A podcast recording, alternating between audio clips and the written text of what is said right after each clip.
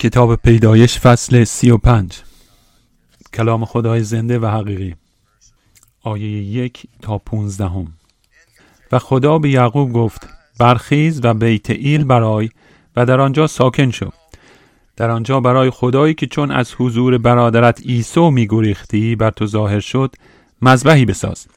پس یعقوب به اهل خانه خیش و همه کسانی که با او بودند گفت خدایان بیگانه ای را که میان شماست از خیشتن دور کنید خود را تاهر سازید و جامعه هایتان را عوض کنید.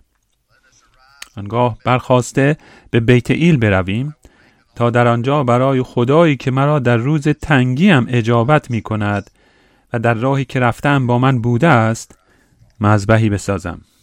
پس آنان همه خدایان بیگانه را که در دستشان بود و نیز گوشواره را که در گوش داشتند به یعقوب دادند. و یعقوب اونها را زیر درخت بلوطی که در شکیم بود در خاک کرد. و چون کوچ کردند ترس از جانب خدا و شهرهای اطرافشان مستولی شد. چندان که پسران یعقوب را تعقیب نکردند. یعقوب به لوز که همان بیت ایل باشد و در سرزمین کنعان واقع است رسید. او و همه کسانی که با او بودند. در آنجا مذبحی بنا کرد و آن مکان را ایل بیت ایل نامید. زیرا در آنجا بود که خدا خود را بر او آشکار ساخته بود هنگامی که از حضور برادرش میگریخت. و دبوره دایه ربکا مرد و او را زیر درخت بلوطی پایین بیت ایل دفع کردند. پس آن را الون باکوت نامید یعنی درخت گریان یا بلوط گریه. هنگامی که یعقوب از فدان آرام آمد خدا بار دیگر بر او ظاهر شد و او را برکت داد و خدا به او گفت نام تو یعقوب است. ولی از این پس دیگر نام تو یعقوب خوانده نخواهد شد بلکه نامت اسرائیل خواهد بود. پس او را اسرائیل نامید. و خدا به او گفت من خدای قادر مطلق هستم. بارور و کثیر شو. از تو قومی و جماعتی از قوم ها پدیدار شوند و از صلب تو پادشاهان به وجود آیند. سرزمینی را که به ابراهیم و اسحاق دادم به تو و پس از تو به نسل تو میبخشم. آنگاه خدا در جایی که با یعقوب سخن گفته بود از نزد وی صعود کرد. و یعقوب در آنجا که خدا با او سخن گفته بود ستونی برپا داشت. ستونی که از سنگ بود و هدیه ریختنی و روغن بر آن ریخت. پس یعقوب جایی را که خدا با او سخن گفته بود بیت ایل نامید. یعنی خانه خدا. از آدم کشی و تجاوز و قتل هایی که در فصل قبل صورت گرفت گذشتیم و اکنون می‌رسیم به فصل سی و پنج. و این فصل بسیار مهمی هست و ما رو تشویق می‌کنه. یک نکته که در همه این فصل ها می‌بینیم که یک بار بعد از دیگری تکرار میشه اینه که یعقوب و اسحاق و ابراهیم خدایشون صحبت می‌کنه. خدای زنده است. او با کلام و سخن با اونها صحبت می‌کنه. کلامی که یعقوب اسحاق و ابراهیم می‌تونن درک کنن. وقتی که من در دانشکده الهیات بودم در دهه 60 میلادی پروفسور پروفسوری بود به نام پروفسور کمبل. و من نمی‌تونستم یکی از کلامش رو تحمل کنم زیرا ایشون آزاداندیش بود. یک روز ایشون صحبت کرد و بعد از اون موقعی پرسش و پاسخ بود. دانشکده هم البته آزاداندیش بود و همه دانشجویان اومدن اون هم آزاداندیش بودن و شروع کردن به پرسش کردن از او. و بعد من هم در اونجا بودم و در جلسه حضور داشتم. پروفسور کمبل هر پنج کلمه که می‌گفت نام خداوند رو به کفر به زبان می آورد و ایشون در مورد کتاب مقدس تدریس می‌کنه و او نه فقط کفر میگه بلکه نام مسیح رو به شکل توهین بر زبان میاره هر چهار پنج کلمه از زنش خارج میشه فحش میده کفر میگه. سپس من برخواستم و گفتم پروفسور فلان من نمی‌خوام به شما بیحرمتی کنم اما من فکر کنم شما می‌تونید به شکل بهتری صحبت کنید اگر نام خداوند ما رو بیهوده بر زبان نیاورید. و ایشون شروع کرد به فوش دادن و گفت تو نمی‌تونی نام خدا رو بیهوده بر زبان بیاری زیرا تو هیچی راجب اون نمی‌تونی بدونی. من گفتم ای استاد عزیز اگر شما نمی‌تونی هیچ چیزی در مورد او بدونی از کجا می‌دونی که نمی‌تونی چیزی راجب او بدونی؟ تو راجب اون نمی‌تونی چیزی بگی؟ چون اون خودش رو بر تو آشکار نساخته. و ایشون موضوع رو عوض کرد پس دوستان عزیز ما خدایی رو پرستش می‌کنیم که خدایی هست که قابل شناخت هست. خدایی که ما می‌تونیم او رو به شکل شخصی بشناسیم. می‌تونیم راجب او مطالبی رو بیان کنیم. نه عقایدی که در ذهن شما هست بلکه میشه خدای زنده و حقیقی رو شناخت به شکل شخصی. و حقایقی راجع به او شناخت زیرا او این مطالب رو راجع به خودش به ما میگه در کتاب مقدس. خدای زنده وجود داره و او ساکت نیست. این کلام فرانسیس شیفر هست. کلام و زبان ابتداش در آدمی نبود. ابتدا یک تعداد حیوان نبودند میمون ها نبودند که شروع کنند سر و صدا کردن و غیره. منشأ زبان خدای زنده و حقیقی است. او صحبت کرد. زبان فعل کلمات زمان حاضر گذشته آینده صفات. خداوند به این شکل صحبت می‌کرد به شکلی که انسان ها می‌تونستن درک کنن و قابل فهم بود. و این علتی که من و شما می‌تونیم صحبت کنیم این علت که بین انسان ها زبان محاوره وجود داره. منشأ او از سوی خدای زنده است که با آدم و هوا در باغدن صحبت کرد. پس در عهد قدیم خدای زنده خودش رو بر قوم خودش آشکار می‌کنه به شیوه های مختلف. گاهی او به شکل فرشته عهد ظاهر میشه. خدا در ظاهر بشری. و ممکنه با قومش بنشینه و غذا بخورن و از سر سفره غذا با هم صحبت کنن چنان که ما صحبت می‌کنیم. گاهی خدای زنده از آسمان صحبت می‌کرد. فرد نمی‌دونست کسی رو ببینه اما صدا رو که بدون شک صدای خدای زنده بود میشنیدن. زیرا شما می‌دونید وقتی که خدای زنده صحبت می‌کنه شنونده دقیقا می‌دونه که او صدای خداست. کسی نمیگه که او کیه که داره صحبت می‌کنه. درک اون کاملا مشخصه. شما می‌دونید که خدای ذهنه داره صحبت می‌کنه صدای از آسمان به گوش شنونده می‌رسه در عهد قدیم. و همچنین از طریق رویا و خواب حتی از زبان یک اولاغ با اونا صحبت کرد. بیاد دارید؟ در عهد قدیم. پس خدای زنده و حقیقی صحبت می‌کنه از طریق کلمات و واجه هایی که معنا دارن. ما می‌تونیم اونها رو درک کنیم از این طریق او رو بشناسیم. اما خداوند دیگه با کسی صحبت نمی‌کنه. مکاشفه به آخر رسید. دیگه صدای از آسمان به گوش کسی نمی‌رسه. دیگه کسی رویا و خواب نمی‌بینه. دیگه خداوند به شکل فرشته نورانی بر کسی ظاهر نمیشه. صدایی به گوش ما نمی‌رسه از سوی خدای زنده. بلکه خداوند به شکل بهتری این کار رو انجام میده. به شکلی که بسیار روشنتر هست. خداوند این کار رو انجام میده در شخص عیسی مسیح با قدرت روح القدس. ابرانیان فصل یک میگه که خدای زنده و حقیقی در زمانهای گذشته به شکلهای مختلفی صحبت کرد با قوم خودش. اما اکنون به واسطه پسر خود سخن گفته است. پس بهترین روشنترین قدرتمندترین مکاشفه خدای زنده زمانی است که خدای زنده در شخص عیسی مسیح صحبت می‌کنه با قدرت روح القدس. پس انتظار این رو نداشته باشید که مثل یعقوب و این مردان که خدا رو دیدن و فرشتگان رو دیدن و صداش رو شنیدن شما هم این تجربه داشته باشید. پتروس اول پتروس میگه من در بالای کوه بودم که سیمای خداوند تغییر کرد. من ناظر بودم. با چشمای خودم دیدم که یک باره الیا و موسا که قنها مرده بودن یک باره اونا با خداوند ما عیسی مسیح دیدار کردن قبل از مرگ و رستاخیز خداوند من اونجا بودم. من ناظر اون صحنه بودم. من دیدم که سیمای مسیح متغیر شد و از نور روز هم درخشانتر بود. من صدایی رو که از آسمان آمد شنیدم. صدای خدای زنده رو که گفت این از پسر محبوب من که از او خوشنودم. سپس پتروس چنین میگه. اما من ترجیح میدم که کلام مکتوب انبیا رو داشته باشم. صدای از آسمان فراموش میشه. حافظه ما مخدوش میشه. اما کلام مکتوب باقی است. از خدای زنده و حقیقی در عهد قدیم به شیوه های مختلفی خود را آشکار می ساخت اکنون در شخص عیسی مسیح به قدرت روح القدس خود را آشکار نمود اما در این فصل چه اتفاقی میفته یعقوب شرایط بسیار سختی رو داشت. ضعفاش رو در رو دیدیم در خانوادهش دیدیم و فراموش نکنیم که خانواده یعقوب کلیساست. اونا قوم برگزیده خداوند هستن و این افرادی که زندگیشون رو می‌خونیم ابراهیم اسحاق یعقوب این خانواده اینا اجداد خداوند ما عیسی مسیح هستند به لحاظ تولد بشریش. و رستگاری قرار به این جهان برسه. از این خانواده کوچک کلیسا سرچشمش در همین خانواده کوچک هست.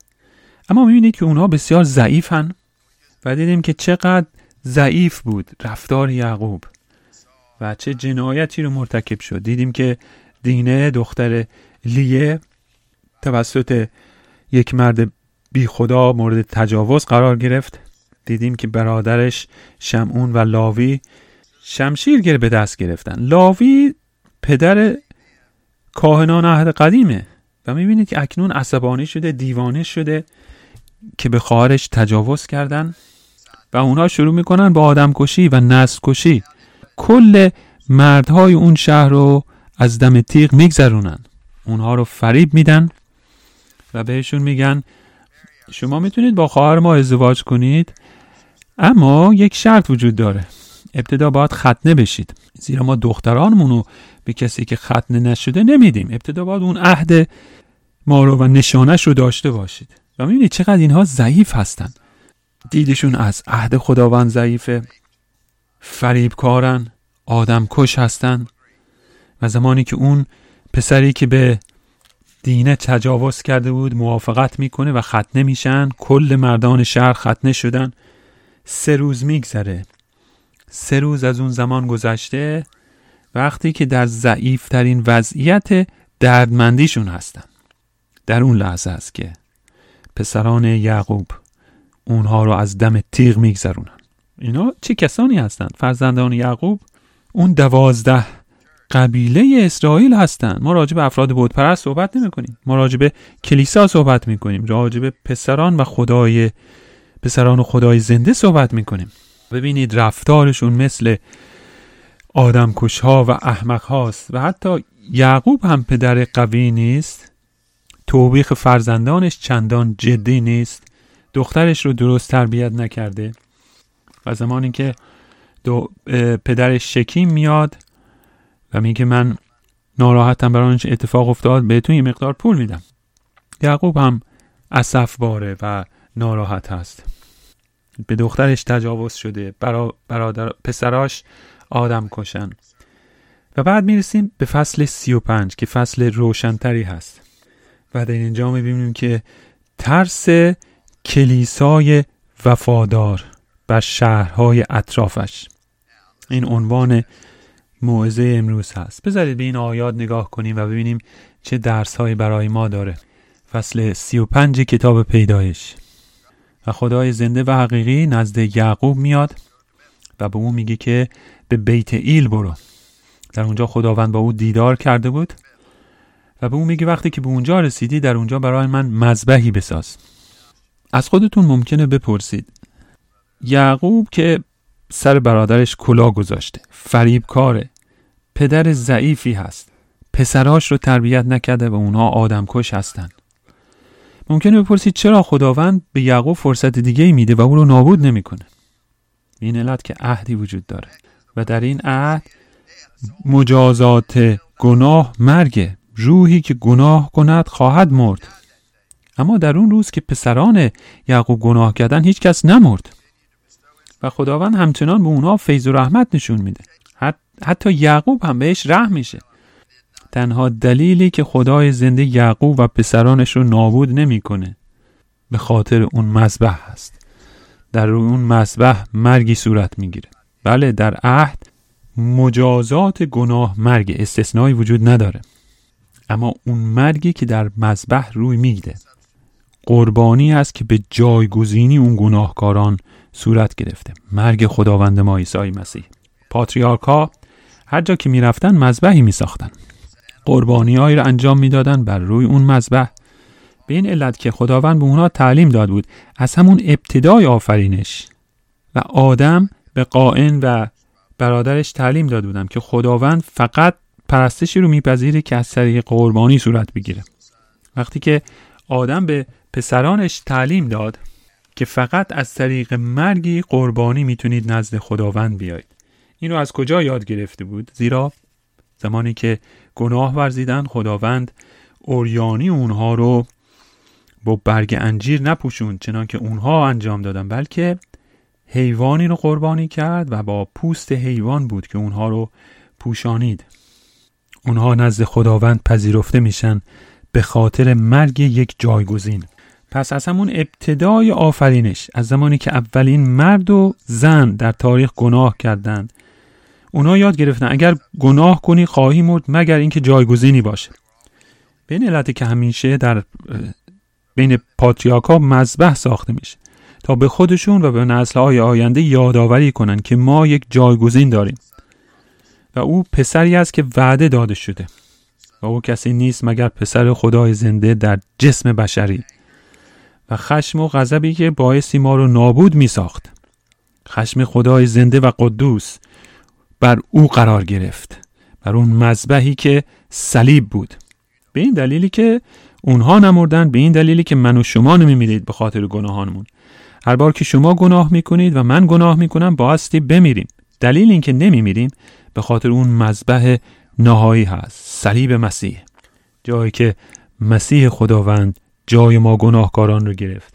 پس یعقوب باید حرکت کنه به سوی بتئیل در اونجا مذبحی بسازه. و آنچه که در این آیات به روشنی دیده میشه اینی که یعقوب واقعا توبه کرده. صرفا شرمنده نشده از رفتار فرزندانش. واقعا توبه کرده. به خاطر اینکه چنین پدر ساده انگاری بود با فرزندانش که حتی پسراش بدل بشن با آدمهای قاتل. پسران اون پاتریاک بزرگ. پس یعقوب این موضوع رو سرسری نمی‌گیره. گناه خودش رو میپذیره. و میگه بله من گناه ورزیدم بچه, بچه هام رو چنان که باید بزرگ نکردم چنان که باید به جدیت با اونها رفتار نکردم. بر اونها سخت گیری نکردم اونها رو درست تعلیم ندادم. اینو در آیه دو می‌بینید. پس یعقوب به اهل خانه خیش و همه کسانی که با او بودن گفت خدایان بیگانه ای را که در میان شماست از خیشتن دور کنید. این کلیسای مسیح هست قوم بن اسرائیل که خدایان بیگانه رو دارن در بینشون. بتها رو. شاید اینا بتهای دستساز کوچکی هست. شاید سنگ های خاصی هست که از آسمان افتاده. شیعی هست که غریبه. به هر شکل یک نمادی هست. یه چیزی هست که دارن. و در دید اونها خدایی هست که بهش نگاه می‌کنن و فکر می‌کنن یه قدرتی داره. یعقوب اونها میگه این خدایان بیگانه رو دور بیاندازید. خود رو تاهر سازید جامهایتان را عوض کنید. در اینجا می‌بینید که توبه واقعی چه هست. فرض کنید اگر شما سیگار می‌کشید باید اون رو دور بیاندازید. گناه یعقوب چه هست؟ بتهای بیگانه رو میپرسته از اون توبه کنه اونها رو دور بیاندازه دوش بگیره خودش رو تمیز کنه لباسهاش رو عوض کنه. و همه اون گوشوارایی رو که به گوش داشتند دور بیاندازند در آیه چهار می‌بینیم پس آنان همه خدایان بیگانه را که در دستشان بود و نیز گوشواره هایی را که در گوش داشتند به یعقوب دادند و یعقوب آنها را زیر درخت بلوطی که در شکیم بود در خاک کرد. در طول عهد قدیم مرتب دیده میشه که قوم بنی اسرائیل یک رفتارهایی رو انجام میدن که رب داره به بت پرستی و مرتب خداوند به اونها میگه. گوشواره هاتون رو در بیارید و اونها رو دور بیاندازید علت این چه هست؟ آیا گوشواره به گوش کردن چیز گناهالودی است؟ بله برای مردان این کار گناهالود هست زیرا گوشواره برای یک مرد نمادی هست از بندگی در شریعت موسی فرمان این بود که اونها باید آزاد باشن و اگر کسی می‌خواست به دلیل فقر و نداری برده کسی بشه می‌تونست بره نزد اون فرد و بگه من می‌تونم بنده تو بشم برده تو بشم تا مابقی عمرم. و برای اینکه این رو ثابت کنه چه می‌کردن؟ اربابش گوش او رو می‌گرفت و اون رو روی در خونش میگذاشت و اون رو سوراخ می‌کرد. اون گوشی که سوراخ می‌شد نشانی بود از بندگی اون مرد. اون برده صاحبش بود. به این شکل می‌گفت من برده صاحبم هستم و آزادیمو از دست دادم. پس این معنای گوشوار به گوش کردن هست. پس در اینجا می‌بینید وقتی که خداوند میگه بتهای بیگانه رو کنار بگذارید خود پاک سازید گوشوارهاتون رو دور بیاندازید اینها نمادی از توبه واقعی. جان کلوین در تفسیر این آیات چه میگه؟ میگه دل ما مثل کارخونه بتسازی میمونه. همه ما مرتب داریم در ذهن و اندیشه خود چیزی رو می‌سازیم که بهش اعتماد کنیم. چیزی که بهش نظر داشته باشه مگر خدای زنده. یعقوب اهل خونش این بتهای خونگی رو دارن یا چیزهای کوچیکی هستن یا کمی بزرگترن؟ و در حقیقت ایمان خودشون رو دارن انکار می‌کنن با این کار. و به چه علت کسی یک بت رو میپرسته؟ اون بت چه کاری می‌تونه انجام بده؟ می‌دونستی در عهد قدیم اگر کسانی بودن که فالگیر بودن و آینده رو پیشگویی می‌کردن مجازات اونها مرگ بود. اگر کسی رو در عهد قدیم می‌دیدن در بین قوم خداوند که فالگیری می‌کرد بایستی اعدام می‌شد. امروزه اگر شما به روزنامه نگاه می‌کنید به اون صفحه که مربوط به ستاره شناسی است و آینده رو پیشگویی می‌کنه شما می‌خواهید آینده رو پیشگویی کنید به قدرت برسید و این قدرتی است که خداوند به شما نداده. می‌خواهید آینده رو درک کنید و آینده خودتون رو کنترل کنید بدون خداوند جدای از خداوند. من می‌خوام امروز فلان کار رو انجام بدم. می‌خوام بدونم آینده برای من چه خواهد شد. و این تلاشی است تا آینده خود رو کنترل کنید آینده خود رو بدونید. جدای از خدای زنده و حقیقی. این معناش چه است این کار بودپرستی است بودپرستی یعنی ما خدا رو کنار می‌گذاریم. تنها یک خدای زنده و حقیقی وجود داره. او یک سنگ نیست او یک تکیه چوب نیست. خدای زنده و حقیقی بدن نداره او روحه. و بود پرستی انکار اقتدار خدای زنده است. تنها خدای زنده است که آینده رو در دست داره و نه ها و نه فالگیرها و غیره. پس می‌دید این یک چیز خرافاتی و باطل. می‌تونه یک بت باشه. و اینا چیزهای کوچکی نیست. وقتی که شما به روزنامه نگاه می‌کنید و می‌خواهید بدونید آینده چه خواهد شد هفته بعد چه خواهد شد و می‌خوام بدونم روز سهشنبه هفته آینده چه خواهد شد.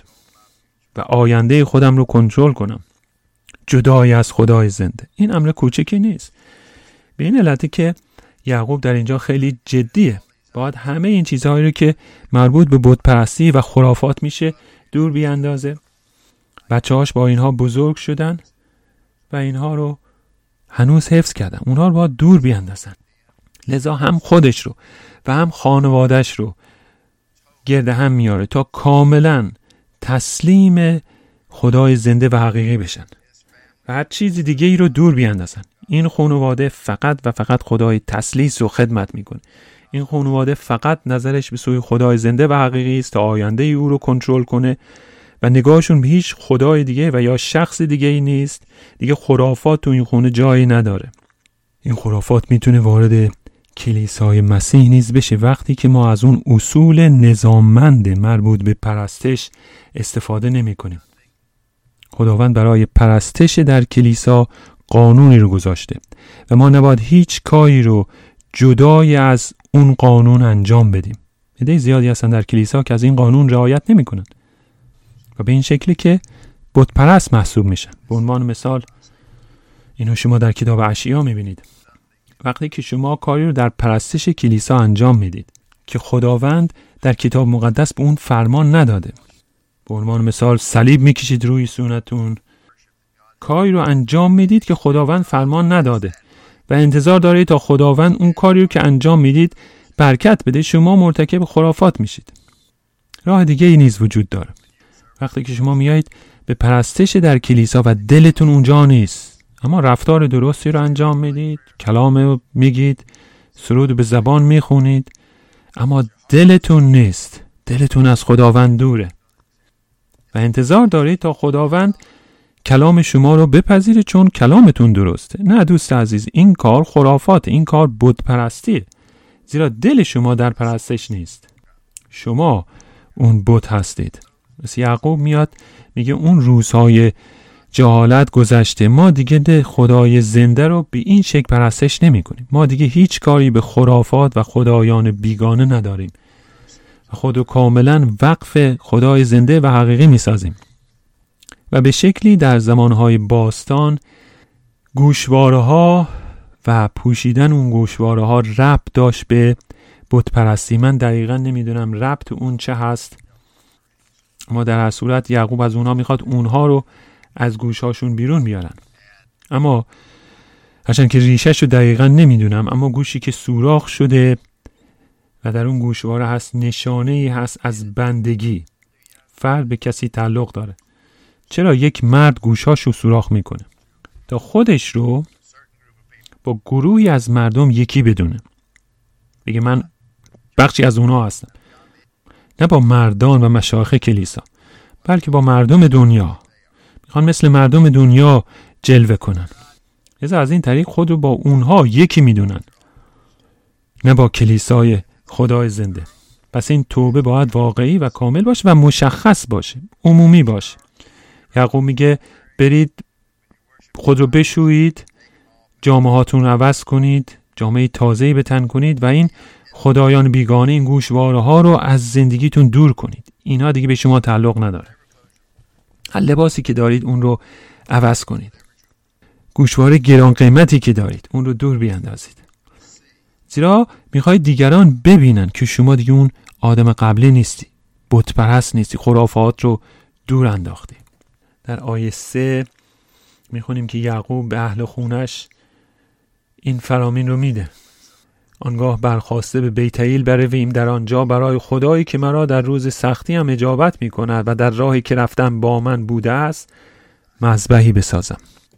این عبارت بسیار عالی است. به همه گناهان یعقوب فکر کنید که تا به حال مرتکب شده و خداوند همچنان دار او رو برکت میده.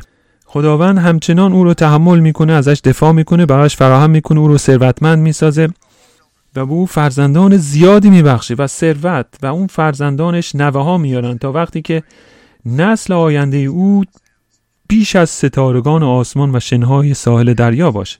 و اینا خانواده یعقوب هستند. خانواده ای که فریبکار پدرشون. مردیه که بسیار ضعیفه. بچه هاش قاتلن. دخترش بهش تجاوز شده. اما این فرد کسی است که خداوند به خاطر فیضش او رو برگزیده. خداوند گفت من بر هر که خواستم رحمت خواهم کرد و من هر که را که اراده کردم دلش رو سخت خواهم ساخت و حتی پیش از آفرینش جهان مقدر می سازم و مقدر ساختم که یعقوب رو برگزینم. من همه گناهانش رو می‌دونستم قبل از اینکه او رو برگزینم. اما علا رقم اونها او رو محبت نمودم. این خدای ما مسیحیانه. خدای فیض خدای زنده و حقیقی. آیه چهار. پس آنان همه خدایان بیگانه را که در دستشان بود و نیز گوشواره هایی که در گوش داشتند به یعقوب دادند. و یعقوب آنها را زیر درخت بلوطی که در شکیم بود در خاک کرد. و چون کوچ کردند ترس از جانب خدا بر شهرهای اطرافشان مستولی شد. چندان که پسران یعقوب را تعقیب نکردند. بله این بسیار زیباست. این رو ما باید امروزه می‌دونستیم. مدت زیادی نگذشته که یعقوب به ترس افتاده بود زیرا برادرش ایسو با 400 نفر می تا او رو به قتل برسونه. در اونجا یعقوب بسیار ترس زیادی رو تجربه کرد. مرگ در انتظارش بود. زیرا برادرش رو فریب داده بود. اما خداوند در فیض عظیمش این دو برادر رو با هم آشتی داد و اونا با هم دوست شدن همدیگر رو در آغوش گرفتن.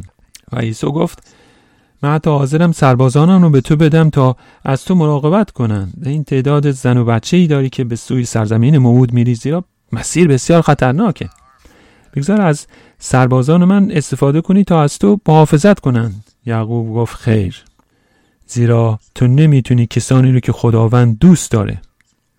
قاطی کنی با کسانی که خداوند از اونها نفرت داره و باید این تفاوت مشخص باشه بین کلیسا و دنیا. لذا درخواست عیسی رو رد می‌کنه. اما اکنون اوضاع بسیار خطرناکه. در سوی سفرشون به سوی سرزمین موعود وقتی که از این شهرهای کوچک عبور می‌کنن از این دهکده ها اخبار به گوش اونها رسیده. شنیدن که چه اتفاقی برای دینه افتاد و چگونه برادران پسران یعقوب مردمان رو به قتل رسونن. لذا ترسی بر دل اونها افتاده و اونها به یکدیگه میگن شما دست به دخترهای یعقوب دراز نکنید. با اونها خوش رفتاری کنید. در غیر این صورت کل شهرتون توسط اونها نابود میشه. لذا همچنان که در سرزمین موعود سفر می‌کنن در امان هستند این ترس خدا نیست که بر اونها افتاده. میشه گفت این ترس از سوی کلیسا هست که اونها دارن. اونها از کلیسا ترس دارن و همچنان که یعقوب و کلیسای او در سرزمین عبور می‌کنن اون اقوام به ترس افتادن از دست اونها که انگشت هم به سویشون دراز نمی‌کنن.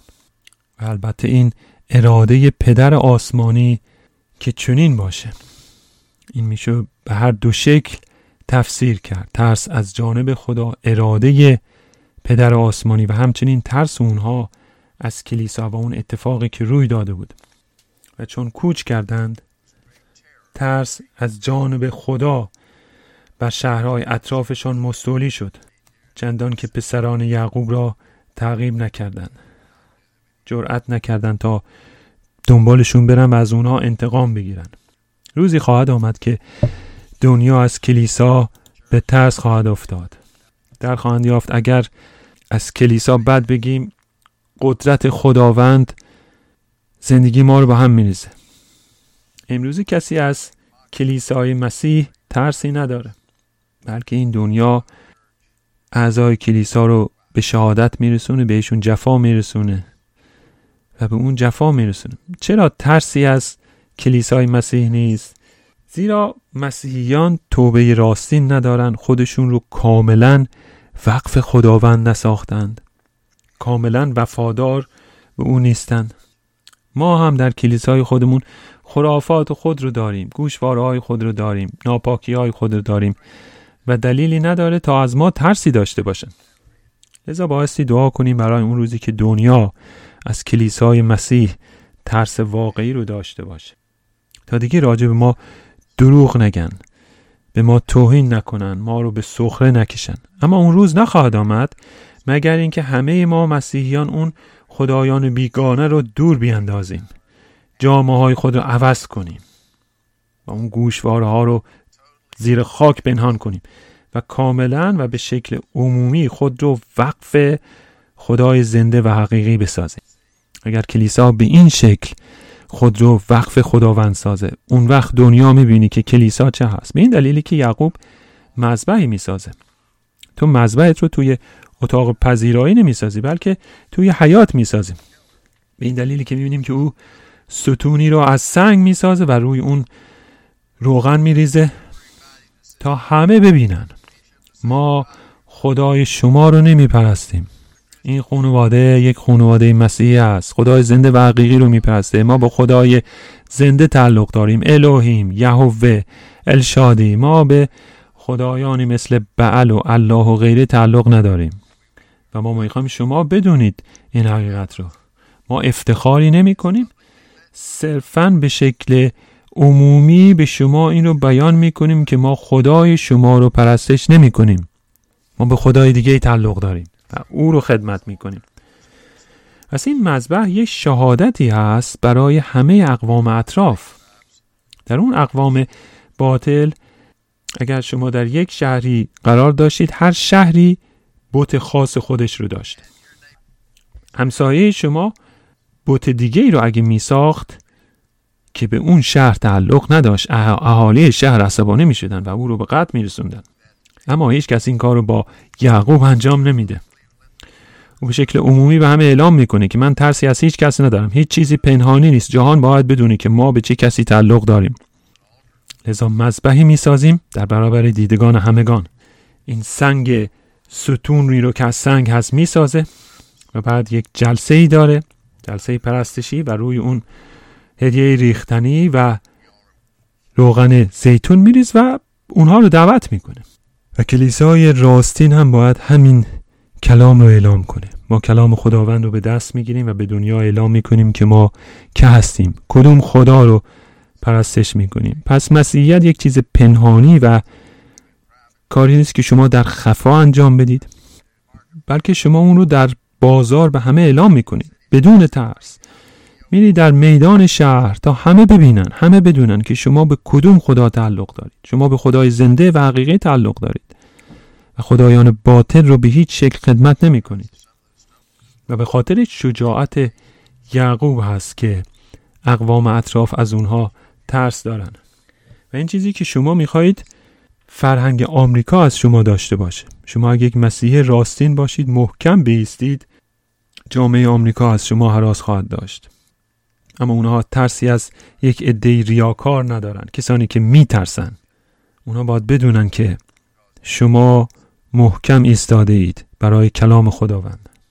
اون ناحیه که یعقوب به اون سفر کرده و در اونجا مذبحی رو برپا داشته بر آن ستون سنگی پر از افرادی هست که بت پرستن اقوام توایفی هستن دور تا دورشون که همه بت پرستن اما یعقوب اونها چه میگه؟ خانواده یعقوب این کلیسای کوچک بسیار ضعیفن گروه ضعیفی از زندان ها کن آنها کنانی ها هزاران هزاری هستند که کل سرزمین رو پر کردن و همه ترس دارن از این گروه کوچک. و جرأت ندارن انگشت به روی اونها دراز کنن. زیرا اگر چنین می‌کردند خدای لشکرها از اونها مراقبت می‌کرد. اونها بایستی با خدای لشکرها می جنگیدن و ترس او بود که بر دل اونها قرار گرفته بود.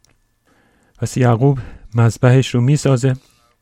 می‌خواد تا همه بدونن که اونها به چه کسی تعلق دارن کدام خدا رو پرستش می‌کنن دین اونها چه هست چه خدایی رو خدمت می‌کنن. و چنان که گفتیم در سر تا سر تپه ها و کوه های اطراف اونها پر از این مذبح های سنگی هست. مذبح های فراوانی و این کار بسیار راحتی برای یعقوب بود تا از سنگ های اونها قرض بگیره و مذبحی رو بسازه. اما او هرگز این کار رو نمی‌کنه. مذبح های کنانی ها رو ازش استفاده نمی‌کنه. زیرا می‌خواد این تفاوت رو کاملا مشخص بسازه بین کلیسا و دنیا. ما مثل دنیا پرستش نمی کنیم ما مثل کنعانی ها پرستش نمی کنیم ها خدای خود رو پرستش می‌کردن اما ما به شیوه اونها پرستش نمی کنیم همه ادیان کنعانی رب داشت و وصل بود به دولت اونجا. بعل به عنوان مثالی که از بتهایی که کنعانی ها پرستش می‌کردن کاملا با دولت اون زمان رب داشت. پس کسی که بعل رو پرستش می‌کرد خودش رو بدون سوال جواب تسلیم دولت و یا پادشاه اون زمان و یا امپراتور اون زمان می ساخت و یا رهبر سیاسی اونجا. دولت می گفت که شما چه بکنی؟ و شما اطاعت می کردی هرگز از دولت نافرمانی نمی کردی هرگز علیه او تقیان نمی کردی هرگز اون رو زیر سوال نمی بردی اگر دولت به او می گفت کاری رو انجام بده و انجام می‌داد. اما شما به عنوان یک مسیحی در هر جامعه ای که باشید اگر اون جامعه و یا دولت از شما بخواد تا کاری رو انجام بدید که خلاف شریعت خدای زنده است شما نبایستی اون رو انجام بدهید. شما هرگز هرگز از دولت آمریکا و یا دولتی که درش ساکن هستید اطاعت نمی کنید. وقتی که از شما می‌خواد تا کاری رو انجام بدید که نافرمانی از خداوند ما عیسی مسیح است اگر شما این کار انجام بدید یک بت پرست محسوب میشید. پس دعا کنید تا روزی بیاد که ما این بیداری روحانی رو در کلیسا داشته باشیم. و توبه راستین به کلیسا بیاد تا خود رو وقف خدای زنده و حقیقی بسازیم. و نتیجه اون چه هست؟ ترسی بر همه شهرهای اطراف کلیسا خواهد افتاد. و اونها جرأت نمی‌کنن به کلیسا آسی و آزاری برسونن. 6 یعقوب به لوز که همان بیت ایل باشد و در سرزمین کنعان واقع است رسید. او و همه کسانی که با او بودند. در آنجا مذبحی بنا کرد. آن مکان را ال بت ایل نامید. خانه خدا. زیرا در آنجا بود که خدا خود را بر او آشکار ساخته بود. هنگامی که از حضور برادرش عیسی میگریخت. یک آیه کوچک در اینجا هست. و اگر کتاب مقدس امروزه نوشته شده بود احتمالا اون رو درش نمی نوشتن ما کتاب به چه دلیل می نویسیم تا شادی های بزرگ بنویسیم. به قدرت مردان افتخار کنیم. مردان بزرگ. نه یک کنیز یک خانواده رو. دبره. دبوره چه کسی بود؟ این اون دبوره بزرگ نیست بلکه یک کنیز معمولیه دایه ربکا. یک پیرزن کهنسال که دایه ربکا بود. عضوی از خانواده یعقوب. و دبوره دایه ربکا مرد. و او را زیر درخت بلوطی پایین بتئیل دفع کردند.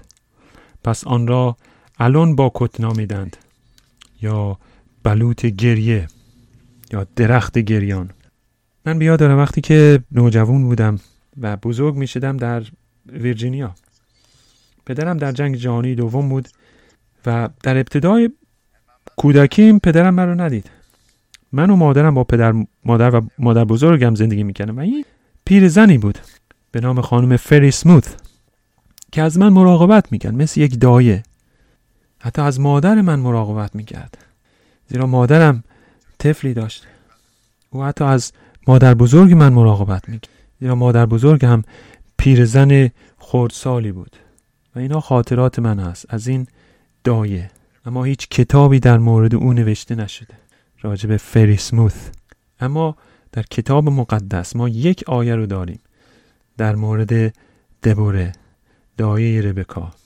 کسی که از فرزندان یعقوب مراقبت می کرد نه فقط در مورد او در کتاب مقدس یاد شده بلکه وقتی که به دفن او نگاه می‌کنیم می‌بینیم که او به شکل بسیار محترمانه به خاک سپرده میشه. همچنان که دیگر مردان بزرگ خانواده یعقوب رو به خاک سپردن. او رو زیر یک درخت بلود به خاک سپردن و اون رو الان باکوت خوندن. تا همه بدونن مقبره کجاست و همه برای او گریستن برای این دایه فرزندان یعقوب. وقتی که من دانشکده الهیات بودم خانمی در آنجا بود که به نام خانم مور این دهه شست میلادی هست. و این خانم خدمتکار خونه بود خونه ها رو تمیز می‌کرد و دانشکده رو اتاقهای دانشگاه رو تمیز می‌کرد. این زنی بود که بسیار شرافتمند بود و تمام کارهای نظافت اون دانشکده رو به عهده داشت. بسیار زن وفاداری بود و یک روز به این خانم در مراسم جشن تحصیلی یک مدرکی دادن. مدرک دکترای افتخاری به علت هفتاد سال خدمت وفادارانه در اون دانشکده. این واقعی کوچک به ما چه درسی میده؟ کسانی که به ملکوت خداوند فراخوانده شدند قدرتمندان ثروتمندان نیستند بلکه خداوند ضعیفان رو برگزیده پست ها را تا آنچه را که هست نیست گردانه. بله مرد بزرگی مثل یعقوب خواهد بود. و همچنین دایه‌ای به نام دبوره. حضونش خداوند هیچ ربطی به موقعیت اجتماعی شما نداره. به وضعیت اقتصادی شما نداره به میزان تحصیلات شما نداره. هیچ کدوم از اینها ربط نداره که او در آینده با شما چگونه رفتار خواهد کرد. اگر خداوند به شما ثروت زیادی بده خداوند بر شما رحم نکرد پیش از آفرینش جهان. اما اگر شما یک فرد حقیر هستید و زیر آسمان هیچ کس شما رو نمی‌شناسه. خدای زنده و حقیقی قبل از آفرینش جهان بر شما نظر لطف داشت و شما به جایی خواهید رفت که اون مرد ثروتمند هرگز پایش هم به دانجا نخواهد رسید. پس در کنید وقتی که ما می‌خوایم کلیسایی رو تأسیس کنیم ما به مردان مهم و ثروتمند نظر نداریم. ما به دنبال افراد فروتن و حقیر هستیم و ضعیفان جامعه زیرا خداوند رحمت خودش رو بر همه قرار میده کسانی که خود برمیگزینه. جدای از وضعیت اجتماعیشون و اینکه در جامعه چه مقامی دارن. و حتی جدای از گناهانشون. گناه نمی‌تونه مانع بشه تا فیض خدای زنده به یک فرد برسه و هدفش رو به کمال برسونه. لذا شما هم به عنوان یک مسیحی برید و در فرهنگی که هستید مثل یعقوب مذبحی رو بسازید. کلیسایی رو تأسیس کنید و در زندگی خودتون در خانواده خودتون به این دنیا اعلام کنید که ما به خداوند عیسی مسیح تعلق داریم و نه به این جامعه. فرزندان ما به مسیح تعلق دارن و نه به این جامعه. ما خدایی که شما پرستش می‌کنید پرستش نمی کنیم ما برده های دولت نیستیم. ما مردان آزاد هستیم که خداوند عیسی مسیح ما را آزاد ساخته و ما به او تعلق داریم و فقط او رو پرستش و خدمت می‌کنیم. و اگر دولت از ما بخواد تا کاری رو انجام بدیم که خلاف فرامین و خداوند ما عیسی مسیح هست ما هرگز هرگز اطاعت نمی کنیم بله ممکنه شما رو به زندان بفرستن. ما اطاعت نمی کنیم